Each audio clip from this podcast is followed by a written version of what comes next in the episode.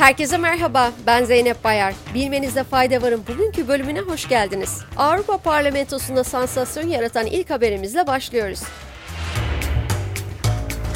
Katar'ın ekonomik ve siyasi kararları etkilemek amacıyla bazı Avrupa Parlamentosu çalışanlarına rüşvet verdiği gerekçesiyle başlatılan soruşturmada Belçika polisi Avrupa Parlamento ofisinde arama yaptı. Geçen hafta Cuma gününden bu yana Brüksel'de yapılan 20. aramada şu ana kadar 1 milyon euroya yakın paraya el konuldu. Avrupa Parlamentosu Başkanı Roberto Metsola, Avrupa Parlamentosu tarihindeki en büyük yolsuzluk skandalı olabileceği belirtilen olayla ilgili olarak Avrupa demokrasisi saldırı altında ifadesini kullandı. Avrupa Birliği'nden gelen başka bir haberle devam ediyoruz. Avrupa Birliği üyesi ülkeler çok uluslu şirketlere %15 oranında küresel asgari kurumlar vergisi uygulaması konusunda uzlaşı sağladı. Anlaşma konusunda üye ülkeler arasında oy birliği sağlandığına işaret edilen açıklamada resmi onay sürecinin yazılı biçimde gerçekleşeceği kaydedildi. Otomobil sektöründen bir haberle devam ediyoruz.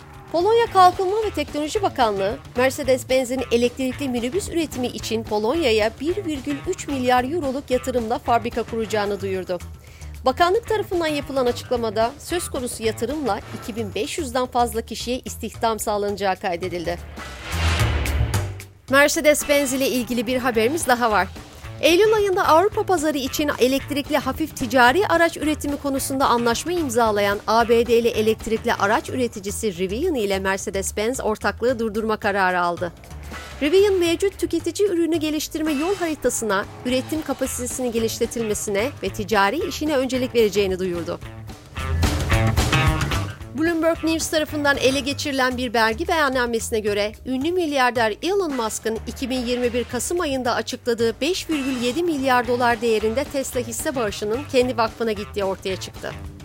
Aralarında Bernie Sanders ve Elizabeth Warren'ın da olduğu politikacılarla varlık vergisiyle ilgili bir tartışma yaşayan Musk, 2021 Kasım ayında hayır kurumlarına 5,7 milyar dolarlık Tesla hissesi bağışladığını açıklamıştı.